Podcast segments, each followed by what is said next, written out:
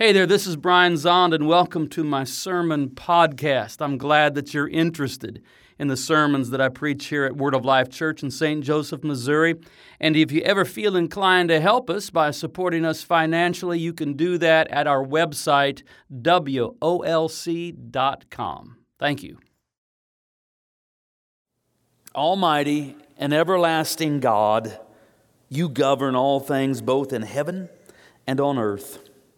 Mercifully hear the supplications of your people, and in our time grant us your peace. Through Jesus Christ our Lord, who lives and reigns with you and the Holy Spirit, one God, forever and ever. Amen. You know, between Epiphany and Lent, we are looking at the beginning of the good news. I thought I just want to begin the new year preaching good news. And so that's what we're doing. We're looking at the beginning of the good news, and we're doing so by looking at the beginning of Jesus' ministry in Galilee. Now, in our Bibles, we have four Gospels Matthew, Mark, Luke, and John. And each of the four Gospels has its own unique way of introducing Jesus as a public figure. They have their own way of initiating, inaugurating Jesus' public ministry. Uh, with the four Gospels, we have four distinct voices with four distinct theological agendas. Uh, Matthew introduces Jesus' public ministry with Jesus preaching the Sermon on the Mount so that Jesus is presented as the new Moses who has gone up on a new mountain to issue a new Torah. And the message is that the time has come for a renewed Israel. Luke introduces Jesus by having Jesus preach in the, in the uh, synagogue in Nazareth, and he's announcing the Jubilee the year of God's favor. He takes it from Isaiah 61, but then Jesus edits that part about the day of vengeance, and then he goes on and preaches about how God is going to have favor and mercy upon all. So in Luke's gospel, Jesus' first public action is to announce God's gracious jubilee and that it's for the whole world, it's for everyone. The time has come for that. John introduces Jesus in his public ministry uh, turning the water into wine at the wedding feast in Cana of Galilee. And the message is that the time at last has come for the great feast of God, and Jesus is the one who brings it. But we're in the Gospel of Mark at this time.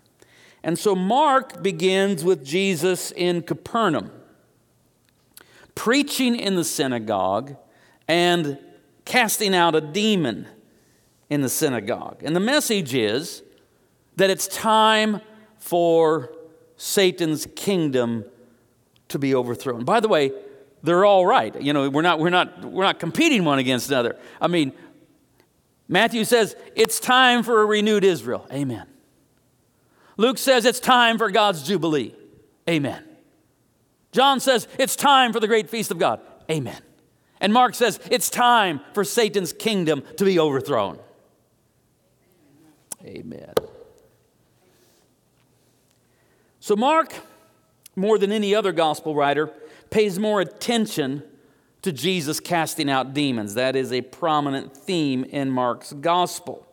So that, in fact, much of Mark's gospel is set as an ongoing confrontation with the kingdom of Satan.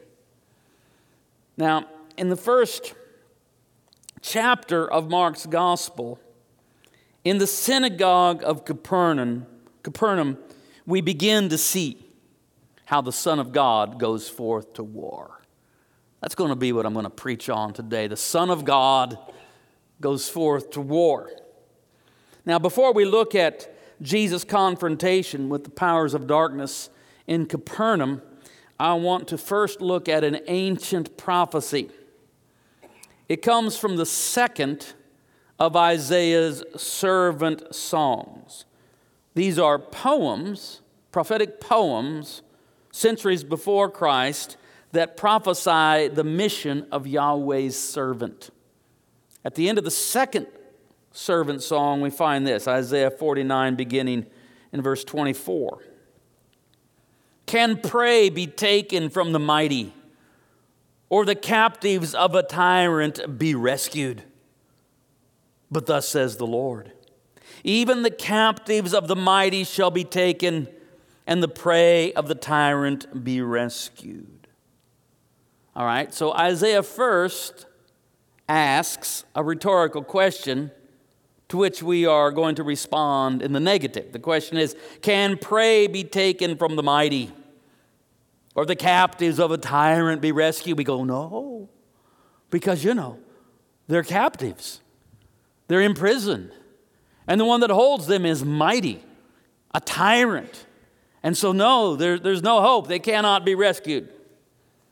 Yeah. But because the Spirit of Yahweh is upon the servant, in fact, they will indeed be rescued. The next verse says, But thus says the Lord. Even the captives of the mighty shall be taken, and the prey of the tyrant be rescued. In other words, Isaiah's prophecy says that when the servant, the Son of God, goes forth to war, he will rescue those held captive by mighty and cruel tyrants. Later, once Jesus' ministry has begun, he'll say this if I cast out demons by the finger of God, then the kingdom of God has come upon you. When a strong man, fully armed, guards his castle, his property is safe. But when one stronger than he attacks him and overpowers him, he takes away his armor in which he trusted and divides his plunder. So, one way of understanding Jesus' ministry is that we, human beings, human race, we are held captive in the castle of Satan. And I gather that's an unpleasant situation to be in. Imagine yourself a captive, a prisoner in a dungeon in the castle of Satan. But Jesus is the one who is stronger than the strong man. Satan's the strong man, but there is a stronger than the strong man. And that's the Son of God. And he storms the castle, overpowers Satan, and carries us off as the spoils of his victory. Come on, I'm preaching good news, right? That's, that's good news. We like that. Now, now we're ready. Now we're ready to once again hear the gospel. Mark chapter 1, verse 21. They went to Capernaum. And when the Sabbath came, he entered the synagogue and taught. They were astounded at his teaching, for he taught them as one having authority, and not as the scribes. Just then, there was in their synagogue a man with an unclean spirit. And he cried out, What have you to do with us, Jesus of Nazareth? Have you come to destroy us? I know who you are, the Holy One of God. But Jesus rebuked him, saying, Be silent and come out of him. And the unclean spirit, convulsing him and crying with a loud voice, came out of him. They were all amazed. And they kept on asking one another, What is this? A new teaching with authority. He commands even the unclean spirits, and they obey him. At once, his fame began to spread throughout the surrounding region of Galilee. All right, and so we go to Capernaum, a lovely fishing village on the shores of the Sea of Galilee. It's the Sabbath, and Jesus goes to the Sabbath because that's how Jesus was a religious man. He went to the synagogue on the Sabbath like we go to the church on Sunday. So Jesus is there in the synagogue in Capernaum. You know, it's one of my favorite places in the world. We have the ruins of that synagogue in Capernaum. It's one of my favorite places. I got a picture of me there. Peri took this picture uh, last March, just last March. Remember we were there? We were there all by ourselves. It was before our, our, our pilgrims arrived. And I'm, can you tell how happy I am there? Look at him. I'm just, I'm just as content as I can be. I love that place. We were able to just spend as much time as we wanted there. There weren't many people around. So, anyway, that's, that's the, the synagogue in Capernaum. That's where this takes place. And Jesus is preaching in the synagogue. What was he preaching on? Everybody knows. Does everybody know what he was preaching? What was he preaching on? Jesus is up there, and you know, he only he, he says, I'm, I'm, this is this is you know part seven of my 500 part series, the kingdom of God. That's all Jesus preaches on is the kingdom of God. And so Jesus is in the in the synagogue on the Sabbath in Capernaum, preaching and announcing the arrival of the kingdom of God. And he's doing so with authority, we're told. With authority. Not as, does that mean Jesus was pounding the pulpit? No, that's not what it means. He was teaching as one with authority, not as the scribes. The scribes are scripture scholars. How do they teach? Well, they teach as they can.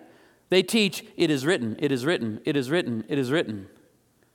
And they elaborate upon the law, especially upon the Torah. Jesus gets up there and just says things like, I say, I'm announcing, I'm telling you, I'm proclaiming, and he is doing so on his own authority. That's pretty radical. He's teaching as if he is one who has authority. And people might, they might be suspicious of this. But then something happens. There happened to be in the synagogue a man with what we are told had an unclean spirit. There's a spirit that wasn't right. Um, I would say that this man was so damaged by some kind of distorted spirit that it had usurped the center of his personality. Uh, we could say of this man in the synagogue with the unclean spirit, the unclean spirit, this spirit of, of, of perversity or twisting or distortion has usurped the center of the man's personality. So that we would say he's not himself. He's not himself. Maybe you've said that of someone. Maybe you've said that of yourself. That's, I don't know why I'm being that way. This is not who I am. Um, when I began to go through my water to wine journey 17 years ago, I came across a little quip from Soren Kierkegaard that was deeply helpful. Someone even gave me a little plaque, and it still is in my study. And it says, Now by the help of God, I shall become myself. And you know what? That is a true aspect of salvation. I mean, remember what Jesus wants to save is you, not your afterlife reservation, you. If you are saved, salvaged, restored, rescued, everything else will be all right. Uh, you can lose yourself. You can, you can end up distorted. You can, have, you can have dark things usurp the center of your personality, and you become someone who you were never meant to be. How many of you can relate to that? Understand that that's, that's a real danger. And when we're in that kind of place, what we need is to be saved. We need to be rescued. We need to, by the help of God, become who we really are. So I was constantly confessing during that time. Now, by the help of God, I shall become myself. Well, here's this man damaged by a distorted spirit that's usurped the center of his personality. And what's interesting, presumably, I'm making an assumption here, but I think I'm safe in my assumption. Presumably, this man has sat through many a Sabbath synagogue service undisturbed, or that spirit undisturbed. I mean, the scribes could go on and on and on in their Torah exegesis, and it didn't seem to bother this man or this spirit. But now we've got a, we've got a guest speaker. Jesus of Nazareth. And he is preaching on the kingdom of God. I'll tell you something about how the Satan thinks of the world. The Satan thinks of the world as its kingdom, the ruler of the world. That the world is the domain, the castle, if you will, of the Satan. But now there is one who is announcing, oh, there's a new kingdom and it's coming from heaven. And it's not messing around, it's come to take over. And suddenly, the spirit, the distorted spirit, the unclean spirit in the man is suddenly not slumbering through church anymore and is very disturbed. And says, Well, hold on, hold on, hold on. What have you got to do with us? Have you come to destroy us? I know who you are. The concept is if you can name, you can put the name on someone, you can control them, but uh, this spirit's going to find out that's harder than he thought. He, it, I'm not going to call it, give it a gender, it, the spirit found out that just naming Jesus wasn't going to be able uh, to allow it to control Jesus. I know who you are Jesus of Nazareth, the Holy One of God. Jesus says, Shut up, be quiet, come out of him. By the way, that question, um, the Spirit asked, Have you come to destroy us? Jesus could look at his mission statement. Uh, yeah, as a matter of fact, yes, yes. That's right there on the mission statement. For this purpose was the Son of God made manifest, that he might destroy the works of the devil. I love that verse. 1 John chapter 3, verse 8. For this purpose was the Son of God made manifest, that he might destroy the works of the devil. For this purpose does the Son of God go forth to war that he might destroy the works of the devil. Have you come to destroy us? Yes. Be quiet and come out of him. And the Spirit obeyed, and the man was set free. And the people were amazed. Because they'd already noticed he's, he's teaching as if he himself has authority. And then there's this disruption and this, this conflict, and Jesus prevails with his word. And they're going, What? Yeah, what is this? This is a new teaching with authority. He even commands the spirits, and they obey him. And his fame began to spread from that moment on, naturally. I mean, Think about it. If there's someone out there that can set us free from the things that try to ruin our souls, if there's someone out there who has authority to liberate us from that which would keep us captive in destructive ways, well, the, the fame is going to spread. That's what happens. And you know what that is? That's good news. That there's someone out there that can set us free. We don't have to stay enslaved in the dungeon.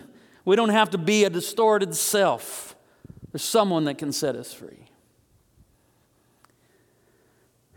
Now, because Jesus is the one who comes to rescue those that are held captive from the devil, because it's Jesus that does this, I refuse to believe that anyone is all bad pure evil, or beyond redemption. Now, I admit there are some that challenge that belief from time to time, but I stick to it, I hold to it, I cling to it nevertheless. Because Jesus is the one that came to set us free, I believe that there is no one who is all bad, pure evil, or beyond redemption. Now, when the Son of God goes forth to war, he goes to war on behalf of the beleaguered children of God. You know, we're the children of God. We're the sons and daughters of God, but something's gone wrong, and, and uh, dark, malevolent forces have, in varying ways, to varying degrees, taken control at times of our lives. But we're not, we're not abandoned. God in Christ becomes Emmanuel, God with He joins us. He joins our human race to come fight the fight that we are incapable of prevailing in.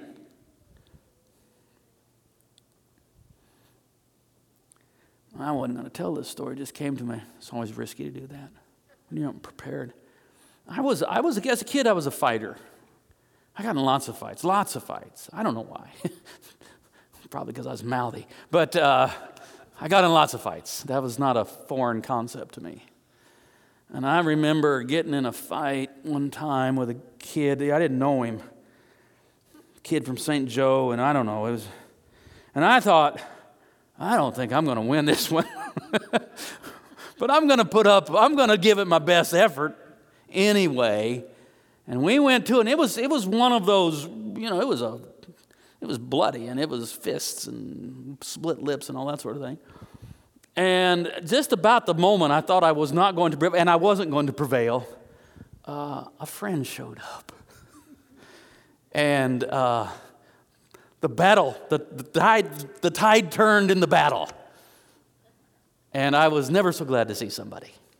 And I didn't even know that kid liked me, you know. But he was just like, you know, no, he's from Savannah. He's one of us. And so he came to my rescue. I don't know, it's a good story. I, I just, it just came to my mind. Well, it's sort of like that with Jesus. Jesus, no, no, those are my people. Those are the children of God. And I'm their older brother. I'm the firstborn and I'm coming to their rescue. And Jesus says, You're not going to have your way with them. I've come to set them free. And so when the Son of God goes forth to war, he goes forth to war on behalf of the beleaguered children of God. And Jesus destroys the works of the devil, but heals those who are held captive by the devil. And by the devil, I mean something like the psychic spiritual phenomenon of spiritual wickedness that gets access into our lives. Thus, when the Son of God goes forth to war, he visits no harm upon human beings. I don't know if you heard that one. When the Son of God goes forth to war, he visits no harm upon human beings. Book of Exodus says that God is a man of war. All right? And we see that manifest in Jesus, the Son of God who goes forth to war in the name of the Lord. But when the Son of God goes forth to war, he visits no harm upon human beings. In his ministry, Jesus constantly challenged and overthrew the works of the devil, but in the process, he never harmed or killed anyone. Jesus never harmed another person. And don't give me that business about Jesus used the whip and he beat people in the temple. Oh, no, he didn't. No, that didn't happen. You've been misled. Only John mentions the whip, and only John mentions the cattle, and a careful reading of the actual text says that Jesus makes a whip and he uses it to drive out both the sheep and the cattle. Jesus used the whip to drive livestock out of the temple. Jesus didn't use it to beat anyone. So quit thinking that Jesus is some sort of divine Rambo. He's not. The Son of God does not wage war upon evil through the ways and means of evil. Because if we wage war upon evil with the ways and means of evil, guess what wins? Evil. Somebody says, well, what about, what about, what about? What about the book of Revelation? Isn't that where Jesus finally resorts to violence to conquer evil? I'm glad you brought that up. No, it's not. No. Revelation sets forth in creative symbols the apocalyptic and eschatological triumph of Christ. And it's a subversive book. And in Revelation, the symbols of violence are, are subversive, subversively reappropriated to reveal a non violent Messiah, a non violent warrior. Let's, in fact, just look at it. Uh, Revelation chapter 19 is where this occurs. Revelation 19 11. This, this indeed is the Son of God goes forth to war. Verse 11. Then I saw heaven opened, and there was a white horse. I just, I just finished reading Lord of the Rings for the third time, and all of a sudden I see Gandalf, you know. Then I saw heaven opened, and there was a white horse. Shadowfax. its rider is called Faithful and True. And in righteousness he judges and makes war. His eyes are like a flame of fire, and on his head are many diadems. He has a name inscribed that no one knows but himself. He is clothed in a robe dipped in blood, and his name is called the Word of God. And the armies of heaven, wearing fine linen, white and pure, were following him on white horses.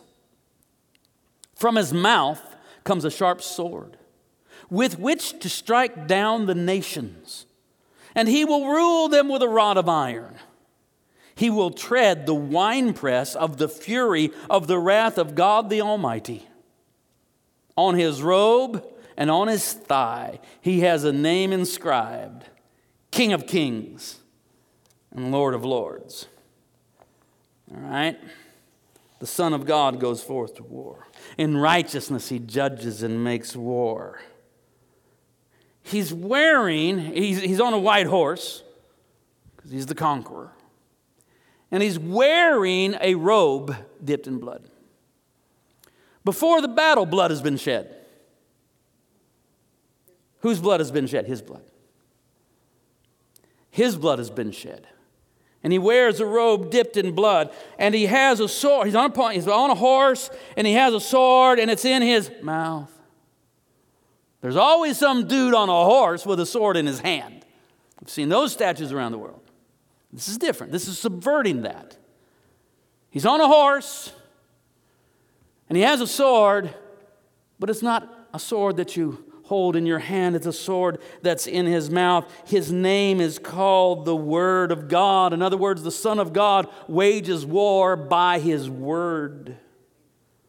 And yes, he brings forth the wrath of God upon evil, but not upon people. You say, well, what about those that were slain by the sword that proceeds from his mouth? I say, I'm one of them. I have been slain by the word of Christ, and he's raised me to newness of life. And he says, Get on your horse, BZ, and follow me. So I get on my horse and I say, I don't, I don't have a sword. He said, You don't need one. I got one and it's in my mouth. That's how I wage war.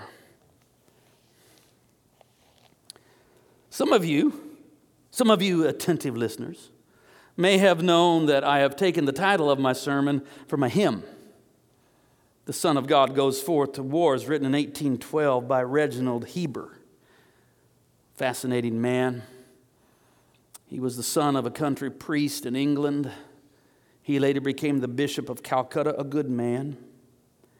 He's probably best known for the hymn Holy, Holy, Holy, Lord God Almighty. Early in the morning, our song shall rise to thee. Holy, holy, holy, merciful and mighty, God in three persons, blessed Trinity. How many of you know that one? Okay, that's Reginald. Bishop and hymn writer. And one of his hymns is The Son of God goes forth to war. Maybe you might know that from the movie The Man Who Would Be King. You know, Peachy Carnehan and Daniel Dravot, and Daniel Dravot's always singing The Son of God goes forth to war. Maybe you didn't know that. It's a great film. I recommend it. Yeah, it's, it's actually a Rudyard Kipling, Kipling short story that was turned into a movie that's fantastic, starring Michael Caine and Sean Connery. Huh, proud of myself that I was able to do that. the first verse of The Son of God Goes Forth to War goes like this The Son of God goes forth to war, a kingly crown to gain. His blood red banner streams afar, who follows in his train? Who best can drink his cup of woe, triumphant over pain, who patient bears his cross below, he follows in his train. All right, so I'll show you how the, how the hymn works. It's taken from Revelation 19, which is also taken from originally from Zechariah 14. Uh, the Son of God goes forth to war, King of counting grain. But there's, there's a subtle, in fact, all the verses have subtle references in this, in the whole hymn. And there's a subtle reference to James and John here. Uh, who follows in his train is the question. All right, Son of God's going forward to war. Who can go with him? Who goes with him? Who can go with him? And, and then this follows up well, who best can drink the cup of woe? Remember, as Jesus is marching to Jerusalem for the final conflict with the powers of darkness, James and John come and say, Hey, when you enter into your glory, we want to be on your right and your left. And Jesus said, Well, you're able to drink the cup. Because to do that, you're going to have to drink the cup a cup of woe, sorrow, suffering. Oh, yeah, we're able. We can do it. Jesus, well, you may indeed drink of that cup, but to be on my right and my left is not for me to decide. It's for whom it is appointed by my Father. And as Jesus comes into his glory, his coronation, who is on his right and on his left? Those that are crucified with him. That's why Jesus says to James and John, You don't know what you're asking. You think you are. Uh, you, are, you think you're just asking for positions of prominence in my administration. You're actually asking to be crucified with me. Who best can drink his cup of woe, triumphant over pain, who patient bears his cross, not his sword, his cross below. He follows in his train. I won't read you all the verses, but the second verse talks about Stephen. It doesn't mention Stephen, but it's clear that's who it is the first martyr. The third verse is about the apostles, which tradition says all were martyrs except John. And then the fourth verse is about the martyrs themselves mentioned in the book of Revelation wearing their white robes. So it's a song not about waging war in the conventional way we think of it, but through co suffering love and being willing to lay down our lives. Because the kingdom of God is without violence. We persuade by love, witness, word, spirit, reason, rhetoric, if need be, martyrdom, but never by violence. And thus the Apostle Paul says, We wrestle not against flesh and blood but against spiritual wickedness. Therefore, the weapons of our warfare are not carnal, they're not guns and tanks and bombs. They are divinely powerful, they're powerful in God to pull down spiritual strongholds. But now I want to return to the good news that Jesus is the one who sets us free sets us free from those things that would take over our lives and ruin our souls. You know, I think it's fair enough to say that in one way or another, all of us struggle with our demons. There is a darkness that often creeps towards us and would like, it, it varies from person to person what it might be. But we face those struggles. There is a, a darkness that would that would usurp our personality and make us who we were never intended to be. But the good news, and I'm preaching good news, the good news is that Jesus is our liberator, sent from heaven to attack our captors and set us free. For this purpose was the Son of God made manifest that he might destroy the works of the devil in your life. Where the devil has captured you, carried you off, imprisoned you in his castle. Jesus is the one who comes and overpowers the forces of darkness, and he comes to liberate you. And you say, Well, what, what do I need to do? I think you just need to say, Jesus, save me. Just look to Jesus, call upon him. In fact, why don't you just stand with me right now? Let's just pray a little bit. Oh, Jesus, you're the Son of God. You're the Son of God. And, oh, Son of God, go forth and wage war with all that wages war upon our soul. Oh, Son of God, come forth to us. And where we've been held captive by things that would distort us and destroy us and ruin us, come and liberate us. Come and set us free. Come and set us free from that thing which in ourselves we don't have power to get ourselves free from. Come, Jesus, as a mighty warrior, as a liberator, as one sent to rescue us. Jesus, I thank you that you are heaven's rescue operation, sent to liberate the hostages, to rescue us, to set us free. Hallelujah. If you're here today and you need Jesus to set you free, just want you just God, just lift, lift, your, lift, lift your hand toward him and get, get his attention. Say, ah, say, Jesus, I'm being held hostage here. Something has a hold of me that, that isn't me. Something has a hold of me, it's captured me, that would ruin me. Jesus, I feel like I'm a hostage and I can't get free. My captors are tyrants, they're powerful. Just raise your hand and say, Jesus, set me free. Jesus set me free. And Jesus says, Yes, that's what I've come to do. And Jesus comes and he speaks to that and he says, Shh, be quiet. Because, you know, those things always have voices that go in your head. And they'll tell you how bad you are and you can't be free and how corrupt you are and there's no hope for you. And, and Jesus will speak to that voice because it's not you. It's not you. And Jesus say, Be quiet. Come out of him. Come out of her. Set them free. And you know, you can imagine the joy of hostages that are suddenly liberated. Hostages that thought they had no hope. And completely unexpected, someone comes and liberates them. That's Jesus.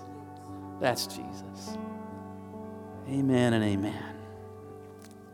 Let's confess our faith. And then come and come to the table. And really, it is the blood of Jesus and the body of Jesus that breaks all of those chains of bondage and sets us free. Confess with me. I believe in God, the Father Almighty, creator of heaven and earth. I believe in Jesus Christ, his only Son, our Lord. He was conceived by the power of the Holy Spirit and born of the Virgin Mary. He suffered under Pontius Pilate was crucified, died, and was buried. He descended to the dead. On the third day, he rose again. He ascended into heaven and is seated at the right hand of the Father. He will come again to judge the living and the dead. I believe in the Holy Spirit, the Holy Catholic Church, the communion of saints, the forgiveness of sins, the resurrection of the body, and the life everlasting. Amen. And now let's confess our need of forgiveness and receive it from the Lord. Most merciful God, we confess that we have sinned against you in thought, word, and deed, by what we have done and by what we have left undone. We have not loved you with our whole heart. We have not loved our neighbors as ourselves. We are truly sorry and we humbly repent. For the sake of your Son, Jesus Christ, have mercy on us and forgive us, that we may delight in your will and walk in your ways to the glory of your name. Amen. And God is gracious to all who confess their sins and in humility ask for his mercy. In the name of the Lord Jesus Christ, your sins are forgiven. And this is the table, not of the church, but of the Lord. It is made ready for those who love him and for those who want to love him more. So come, you who have much faith, and you who have little, you who have been here often, and you who have not been here long. You who have tried to follow, and you who have failed, come. Because it is the Lord who invites you. It is His will that those who want Him should meet Him here. The body of Christ broken for you.